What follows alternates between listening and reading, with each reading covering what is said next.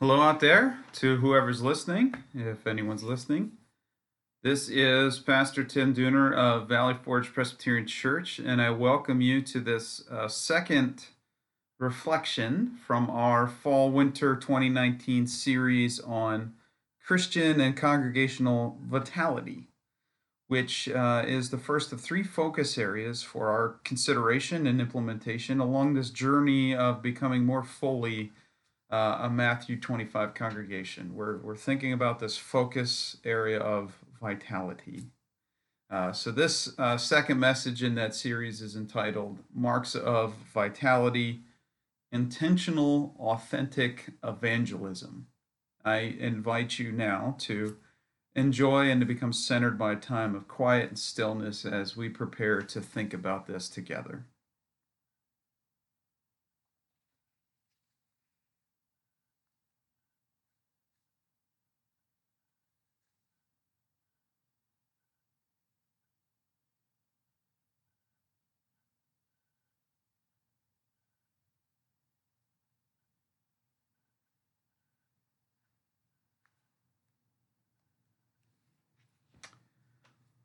Okay, uh, what uh, I share for your consideration and imagination today is in response to a um, portion of the third chapter of John's Gospel, and in this text it's Jesus speaking. Very truly, I tell you, we speak of what we know, and we testify to what we have seen. Yet, you do not receive our testimony. If I told you about earthly things and you do not believe, how can you believe if I tell you about heavenly things? No one has ascended into heaven except the one who descended from heaven, the Son of Man.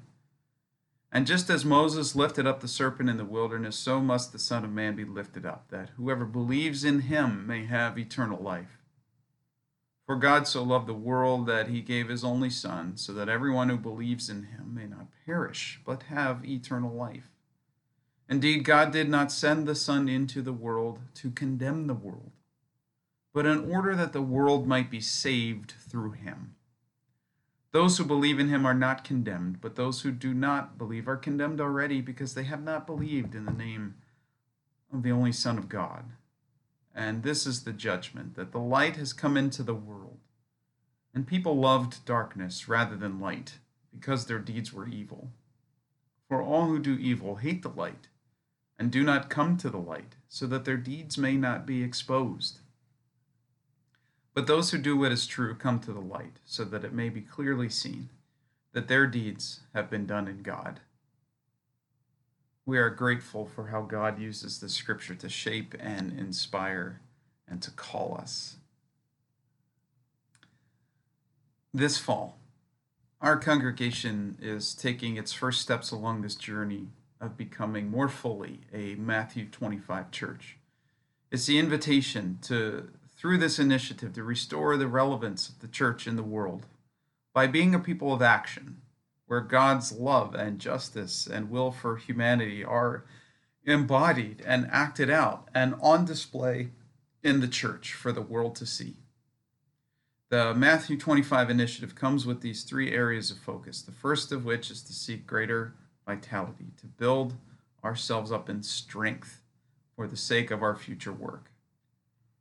In the last episode, we considered the first mark of congregational and Christian vitality having a uh, an orientation in life of lifelong discipleship formation. We considered that our religion, our Christianity, uh, was never meant to be a mechanism for either saving ourselves or preserving an organization. It was always meant to be about this journey of slowly but steadily conforming all throughout our lives more and more to the image of Jesus implementing what he taught into our daily living, loving others with the same love, seeing others with the same compassion, helping others with that same willingness to sacrifice. In this episode, we consider the second mark of vitality intentional, authentic evangelism. And in saying that word, uh, assuming that uh, whoever is listening out there may heart may skip a beat to hear the word evangelism, it's going to be okay, I promise. Um, for a lot of reasons that are bigger than this reflection, that has become a scary word, but it doesn't have to be a scary word. So let's let's consider first what this word is not. What is evangelism not? Well, evangelism is not about institutional, organizational growth or survival. Evangelism is not about marketing, church marketing. It's not about becoming attract more attractive. It's not about having to recruit more people so that they can make our congregation bigger and more profitable, or so that they can replace us either when we are gone or when we're tired of filling all the different roles uh, in the congregational's uh, congregation's life and want someone else to take a turn. Evangelism is not about wanting or needing more church members for the organization's sake. Even if we love our church community and we just want other people to love it too, we have to always remember that it's not about making disciples of us for any re- reason related to us. So it's not it's not growth, survival, marketing, becoming attractive, recruiting. It's not it's not trying to grow our thing. Evangelism is also not about indoctrinating others. Social indoctrination according to a list of values and expectations and requirements that we have come up with as a human organization. It's not about trying to modify others' behavior to the point that they earn their ticket to belonging, either belonging to us or belonging to God.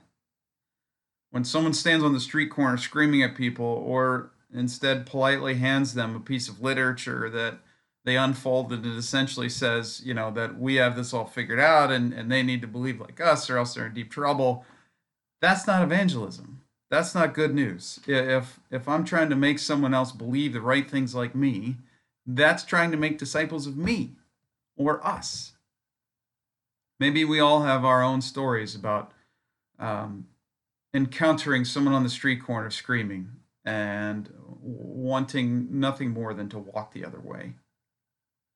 Good, good news uh, is something we want to hear. It's not something we want to avoid. In, in Matthew's uh, gospel, we could read of Jesus making some pretty strong statements about the ways that the Pharisees, the, his, the religious contemporary leaders, were trying to recruit and indoctrinate people into their system, into their way of seeing God in the world. And Jesus said that they were heaping heavy expectations on others, even when they can't keep those standards themselves. He said they were missing the fullness of life uh, and that they were intentionally keeping others locked out of the God, the life that God had for them too, locking them out of the kingdom. That's what he said. He said that these Pharisees were going out of their way, above and beyond, to make converts. We, we imagine those people going out of their way on the street corners. But that these converts became twice as much children of hell now, the word hell here that Jesus uses is the word Gehenna in Greek, which we've thought about briefly in other episodes of this series. Gehenna was not to Jesus, it was not maybe the same thing that we imagine when we hear the word hell. Gehenna to Christ and his contemporaries was not some place in another realm filled with fire and brimstone, but a very real physical place, a valley outside of the city of Jerusalem where people burn their trash. And it's also historically where uh, Canaanites in centuries past had sacrificed children to the gods. And it also, historically in centuries past, because it is a low, it's a spot of low ground um, and not high ground, in the midst of all the battles that happened in these lands over all the centuries, it was a, as low ground, it was a place where many a soldier had met their death.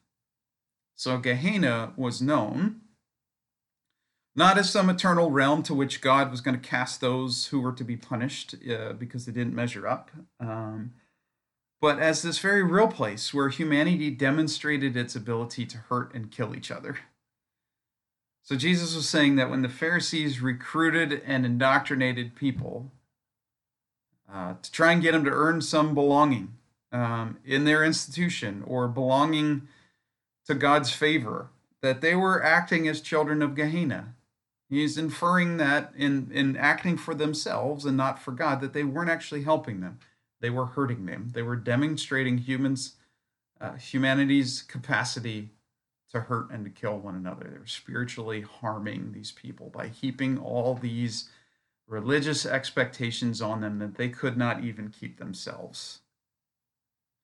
So, uh, if we, the church, uh, if we, the community of Christians in the world, are seeking to bolster our own organizations, uh, or if we're attempting to mold people in the image of our teachings and beliefs and actions, that's not doing evangelism. Authentic evangelism opens the doors to the kingdom of God. It opens the doors to life as God intends. It doesn't lock anyone out of it. Authentic evangelism points people to God, connects people to the God who is.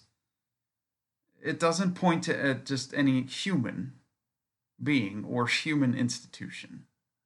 Authentic evangelism invites people to be conformed in their lives to the likeness of Jesus, not the likeness of any human being, whether that's me, whether that's you, whether that's uh, a previous pastor that you may know, a pastor from our childhood, a pastor on TV, a celebrity, a political figure, a theologian, even a superhero. Evangelism invites people to be like Christ, not to be like any any human being or human idea.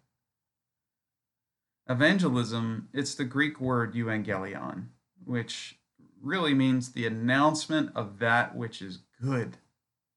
That which is good because it's the, a direct result of God's will and action. It's inherently godly, therefore, it's inherently good. Evangelism, this word in the Greek, does not mean, even a little bit, to recruit or to indoctrinate, or to judge or condemn another in hopes of converting. It means to tell or announce that which is good. The telling of the story of God's goodness, God's activity being uh, apparent in our lives and in the world around us. It's, it's telling of good and godly news not the telling of spiritual requirements or prerequisites for belonging, whether that's to us or to God. In the scripture we heard from John at the beginning of this episode, we hear Jesus saying, We speak of what we know, and we testify to what we have seen. From Jesus, we hear this invitation to speak of what we know. Not to speak of what we believe but can't definitively say is true but but we've kind of affirmed that that's what we believe it's on our list and you should believe it too. We are to speak of what we know. And to know in the word greek when uh, what uh, john is quoting of jesus means that which we have beheld or perceived or experienced by our senses we are invited by Jesus to speak of that which we have lived, experienced, seen with our own eyes, heard with our own ears, felt with our own hearts. We testify to it, we bear witness to it. When and how have we per- beheld, perceived, experienced the love and movement of God within our lives with our own senses? When was it just obvious that we were in God's presence? When have we beheld or perceived or experienced the light of Christ, the truth of Christ on display, shining in ways that make us aware of the attitudes and actions and judgments within us that belong to the darkness? When have we had that moment where we realize that we are missing the mark and that we could we need to step into the light? When, when have we beheld, perceived, experienced the reality that as we keep our eyes focused on Christ lifted up. As we keep being like him uh, as a focus of our daily living, we seek to live in likeness to him, live lives that become obvious to others as good and godly. When, when have we beheld and perceived that doing that as a practice, as a discipline, leads to uh, inherit a depth of goodness and truth and purpose in our living that we cannot find elsewhere? that cannot come by any other means. that cannot be bought or purchased or earned in any other way. When have we beheld, perceived, experienced the promise about God that Jesus makes? That he was not, that he, Jesus, was not sent by God in order to unleash a, a new brand of condemnation upon anyone, or a new gatekeeper and only to save some who earn that worthiness by measuring up to the standards of our human organizations but instead, in order that all the world might come to know God's gifts of love and life and salvation through his witness. When have we known that God has loved and accepted and helped us, regardless of our brand of imperfection? Authentic uh, and effective evangelism comes from intentionally telling our God stories that we have experienced that we have lived, that we have known. We don't need to have all the answers about the Bible or theology in order to tell our stories of knowing and experiencing God. My wife Blair and I can tell stories of being invited out of Gehenna, times when we were just exhausted or beat up by life. Uh, and God used people, both in the church and outside of the church, to pick us up and feed us and to tend to our wounds and to call us back to a healthier and more God centered life. We can tell stories of people showing up with generosity and patience and love just when we needed it, and how we sensed uh, and we knew that that was God's will being acted out in these generous and patient and loving ways. Uh, evangelism can also be telling stories of how we see God's will worked out in others around us. We can tell stories of loneliness being met with companionship, or of the socially outcast being met with graceful welcome and inclusion, or the oppressed being restored by the advent of justice. All because of the work and will of God being perceived and acted out by willing human partners in our life as a congregation now, we can tell the story of how the hungry sisters and brothers in our community are being lovingly helped and be uh, and our and that hunger is being relieved by people who uh, offer food freely to those who are food insufficient because they know that that is their participation in God's goodness. They know it. They know that that is God at work. This is evangelism the telling, the announcement of that which is good, because it's God's goodness, it's God's will, it's God's truth embodied. Can we sense how this is so such a different message to the world around us then? won't you please come? We are begging you to come join and support our thing. Or it's different than, yeah, come and, and join our thing because the coffee, or because of the choir, because of the hymns we sing, or because of the preacher, because of whatever we feel provides you know a, a great return on on our investment.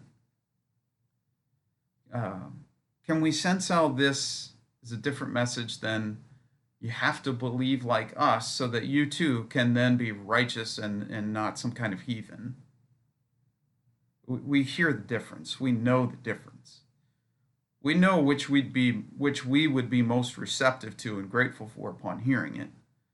Uh, an invitation that can come across uh, a little too strong sometimes to join an organization. Um, someone telling us how awful we are, how we need to be more perfect, or someone pointing out how God is active in life because God loves and God is working in all things for the sake of good. We know, we know that that last one is the one that we would prefer to hear. That that awakens something within us that that that feels good and compels us to be a part of it. Evangelism, evangelism is not a program or an obligation for us as the church. It's just this very natural result. It's a sign of our vitality. It's a natural outpouring of being grounded in the truth, the presence, the love of God as we seek to participate in our daily living in God's good. It's it's this natural outflow of good reporting. It's as natural as sharing the good news of our kids or our grandkids' uh, accomplishments or well-being. It's it's as natural as a good thing to share as the news of the Eagles beating the Cowboys, hopefully later this year. Or it's as natural as sharing the good news of the travels from which we've returned and the beautiful places in the world we've seen. Yeah. We speak of what we know. We speak of what we have experienced and beheld, and we tell of what we've seen with our own eyes.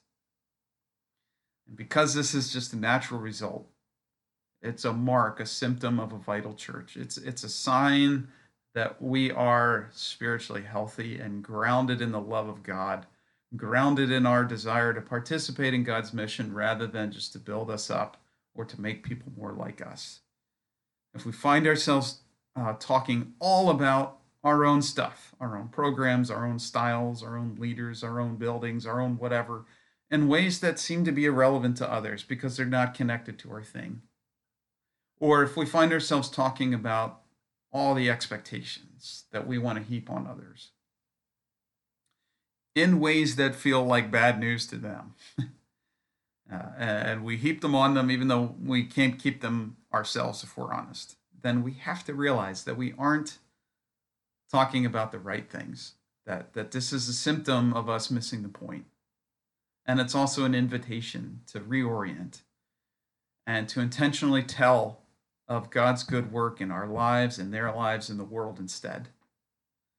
So may God help the church to behold and perceive all the ways that God's love and power are at work in us and around us, and to speak naturally and with gratitude and with joy about all that we've experienced and seen, all that we know.